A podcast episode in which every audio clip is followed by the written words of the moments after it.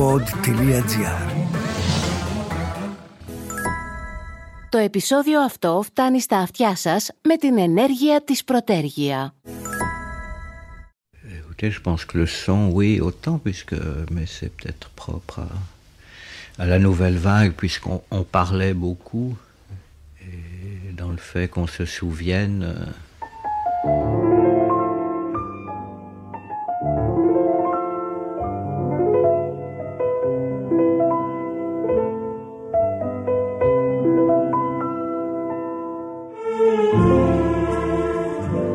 κινηματογραφίστρια και συγγραφέας Μαρία Γαβαλά μας μιλά για το Jean-Luc Godard.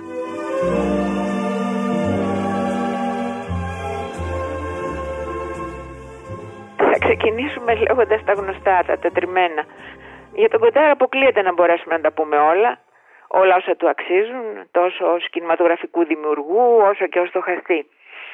Θα πούμε λοιπόν πως είναι ένας καλλιτέχνης που πίστευε με πάθος ότι ο κινηματογράφος είναι τόσο πηγή όσο και όργανο γνώσης. Έκανε μια ανάγνωση του χολιγουντιανού μοντέλου διαμέσου της μπερκτικής αποστασιοποίησης. Αυτό το λέμε πάντα. Τι σημαίνει αυτό; Δηλαδή ότι ο θεατής καλείται να σταθεί κριτικά απέναντι στις εικόνες που βλέπει στην οθόνη, να δει αυτές τις εικόνες με διαφορετικό μάτι, μιας και ο δημιουργός επιχειρεί να του δείξει το ήδη γνωστό με εντελώς διαφορετικό τρόπο, κατασκευάζοντας μια προσωπική, μια ιδιαίτερη κινηματογραφική γλώσσα.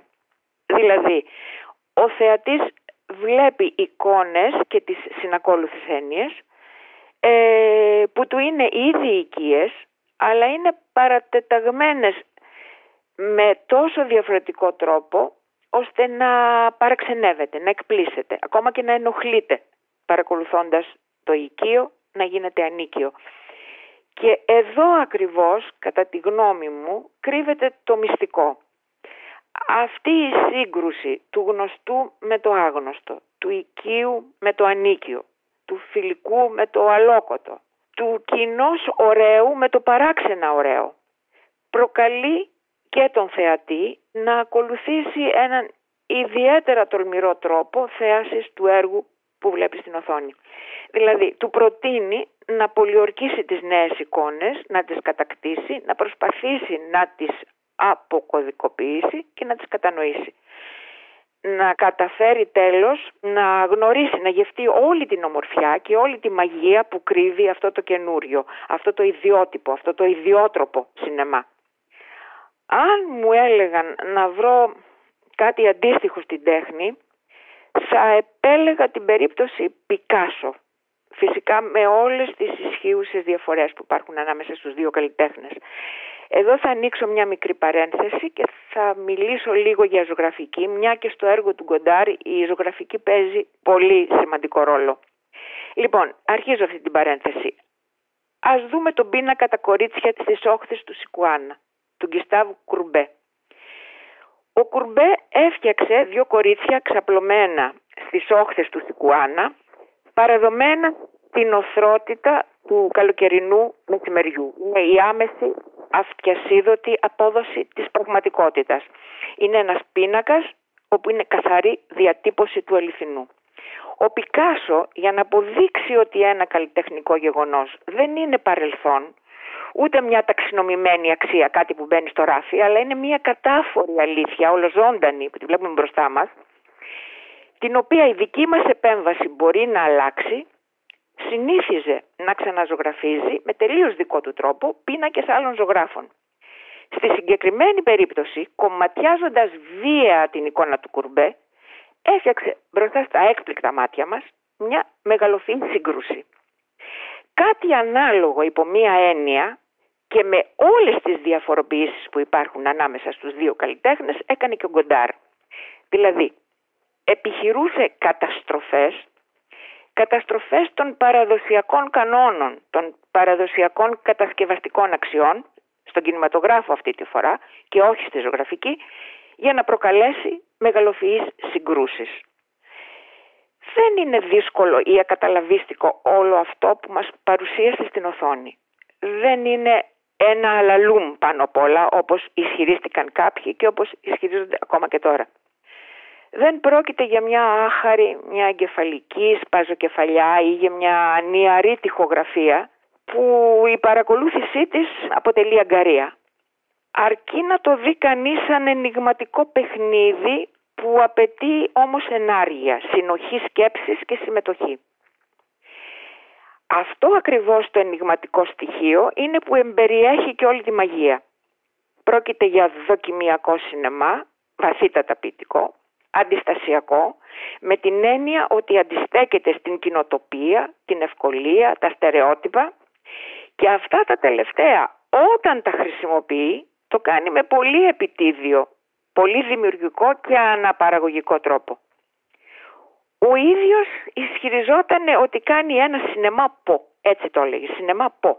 Αυτό προέρχεται από το ποετικ, ποιητικό, πολιτικ, πολιτικό, πόλισιε, αστυνομικό.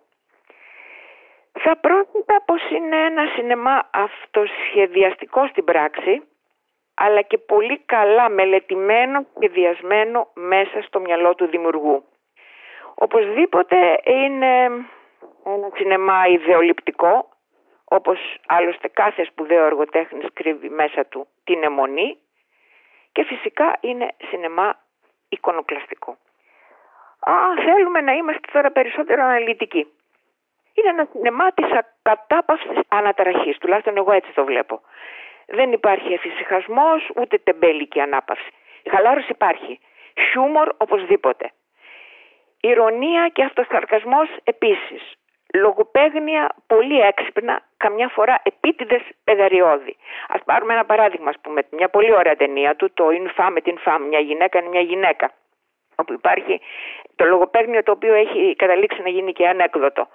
Δηλαδή λέει ο ήρωας «Άζελα, τι ε, infam, είσαι δηλαδή απέσια, είσαι άτιμη». Και αυτή απαντάει «Όχι, je suis infam, είμαι μια γυναίκα». Δηλαδή παίζει ανάμεσα στο infam που είναι το επίθετο που σημαίνει απέσια άτιμη ή άτιμη ας πούμε και το infam που είναι η γυναίκα. Επίσης πολύ συχνά βλέπουμε κάποιους αρδόνιους σχολιασμούς όπως στην ταινία Πρενόμ Κάρμεν που είναι το όνομα Κάρμεν όπου βλέπουμε ότι υπάρχει ένας σχολιασμός της ίδιας της περσόνας του Γκοντάρ σκηνοθέτη ο οποίος μας παρουσιάζεται μέσα στην ταινία ως ένας παράξενος, κεντρικός, ελαφρώς αλεμένος, παλαβός έτσι ποιητής κινηματογραφιστής που φέρει το όνομα Θείος Ζαν ο οποίος μπαίνει μέσα στη σκηνή, μέσα στην ιστορία την οποία βλέπουμε στην οθόνη και συστήνεται ως ο κύριος Γκοντάρ. Κάνει τέτοια αστεία δηλαδή. Αυτό είναι ένα πραγματικά έτσι, μια πολύ αστεία σκηνή που υπάρχει μέσα στην αυτή την ταινία Πρενόμ Κάρμεν που είναι μια αναφορά σε μια παλιά ταινία του Hollywood του Ότο Πρέμιγκερ που είναι το Carmen Jones και φυσικά είναι μια αναφορά στην Carmen του Μεριμέ και του Μπιζέ. Την όπερα του Μπιζέ εννοώ. Θα μπορούσαμε να βρούμε δεκάδες άλλα τέτοια παραδείγματα σε πάρα πολλές ταινίες του Γκοντάρ. Μέσα από αυτά λοιπόν τα λογοπαίγνια, μέσα από αυτά τα χιουμοριστικά, τα σαρκαστικά σχόλια, το πλήθος των αναφορών που υπάρχει σε κινηματογραφικά έργα, σε βιβλία, σε πίνακες ζωγραφικής, περνάει όλη η ιστορία, αν όχι όλη, περνάει πάντως η ιστορία του κινηματογράφου.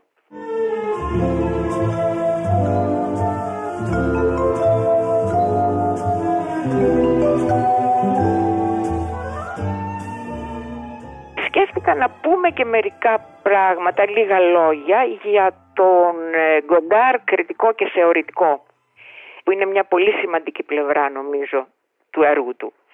Υπήρξε συνεργάτης στα περιοδικά Art, Τέχνες και Καγέντη Σινεμά όπως ξέρουμε. Πάντα πίστευε πως γράφοντας εξακολουθούσε να είναι κινηματογραφικός δημιουργός. Είναι πάρα πολύ ωραίο αυτό και πάρα πολύ ωραίο έτσι και έξυπνο έγραψε για τον κινηματογράφο του Χόλιγουντ, για τις ταινίες του Χίτσκοκ, του Νίκολας Ρέι, του Σάμουελ Φούλερ, του Ντάγκλας Σερκ, του Ρενουάρ, του Κιούμπρικ, του Μιζογκούτσι, του Μπέργκμαν. Εδώ θα κάνω, με τον Μπέργκμαν θα κάνω πάλι μια παρένθεση. Όταν το είχα πρωτακούσει μου φάνηκε περίεργο. Δήλωσε άλλωστε ότι προτιμούσε το καλοκαίρι με τη Μόνικα του Μπέργκμαν από το Senso του Βισκόντι. Δηλαδή μου έκανε πολύ εντύπωση αυτή η ευθεία γραμμή, ξέρω, δεν έλεγε έτσι ότι μου αρέσει και η μία ταινία και η άλλη, έλεγε προτιμώ αυτό από αυτό. Ήταν δηλαδή πολύ ευθύς, πολύ ντόμπρος. υπερασπίστηκε το κλασικό ντεκουπάζ, έδειξε πόσο νοιαζόταν για το μοντάζ των ταινιών, έδινε πολύ μεγάλη σημασία στο μοντάζ, συνομίλησε με άλλους σκηνοθέτες παίρνοντάς τους συνέντευξη, έδωσε συνεντεύξεις στα Καγέντη Σινεμά. Αυτές οι συνεντεύξεις είναι πολύ σημαντικά κείμενα κατά την άποψή μου, κείμενα που πρέπει να διδάσκονται στις σχολές κινηματογράφου. Ήταν συνομιλίες με τους συντάκτες του Καγέντη Σινεμά και όντως πρόκειται για πολύ σημαντικά, πολύ απολαυστικά κείμενα αναρωτήθηκε με διάφορους, με διαφορετικούς τρόπους για το τι είναι ο κινηματογράφος και προσπαθώντας να λύσει τον γρίφο που αποτελεί ο κινηματογράφος. Με τις ταινίες του επίσης, αν το πάρουμε από πολιτική άποψη τώρα, αναρωτήθηκε επίσης για το μέλλον του μαρξισμού ή για τη, διαφορά, ε, για τη διαμάχη αριστεράς-δεξιάς, για μεγάλα σημαντικά ιστορικά γεγονότα όπως είναι ο πόλεμος της Αλγερίας, κάνοντας την ταινία «Ο μικρός στρατιώτης», για το Βιετνάμ, και για την τύχη κάποιων πολιτικών προσώπων, όπως για παράδειγμα ήταν η απαγωγή και εξαφάνιση του μαροκινού πολιτικού Μπεμπαρκά, το βλέπουμε στην ταινία Made in USA, και πάει λέγοντας τώρα, υπάρχουν πάρα πολλά παραδείγματα πούμε, που μπορούμε να βρούμε.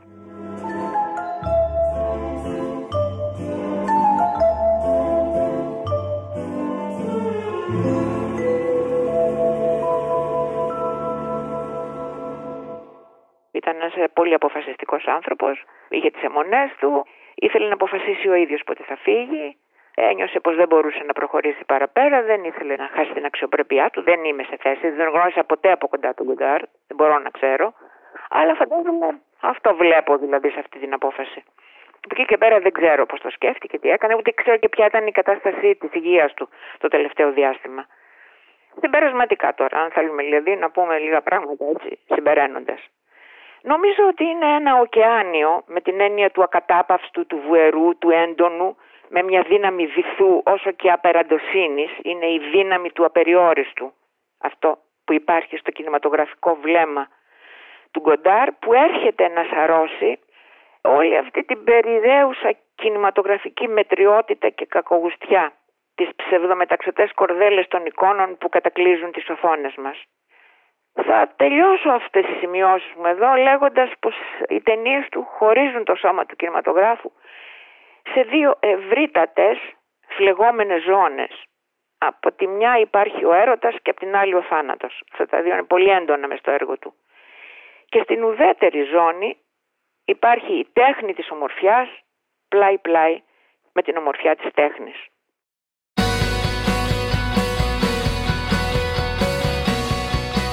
Ήταν το podcast «Τι φάση» σήμερα με την Κυριακή Μπεϊόγλου.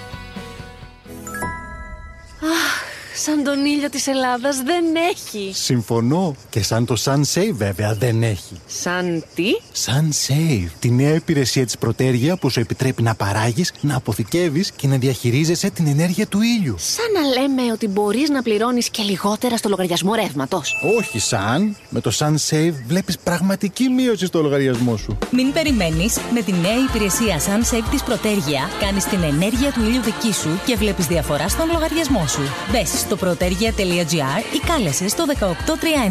Πρωτέργεια. Ισχύουν όροι και προποθέσει. Η μείωση στον λογαριασμό αφορά στις χρεώσεις προμήθειας ρεύματος και υποσυνθήκες προποθέσει και στις ρυθμιζόμενες χρεώσεις και δεν αφορά στις λοιπές χρεώσεις. Αρμόδιος ρυθμιστής ΡΑΕ. Η φάση.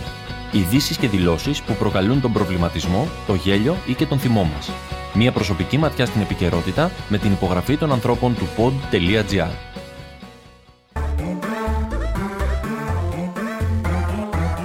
pod.gr. Το καλό να ακούγεται.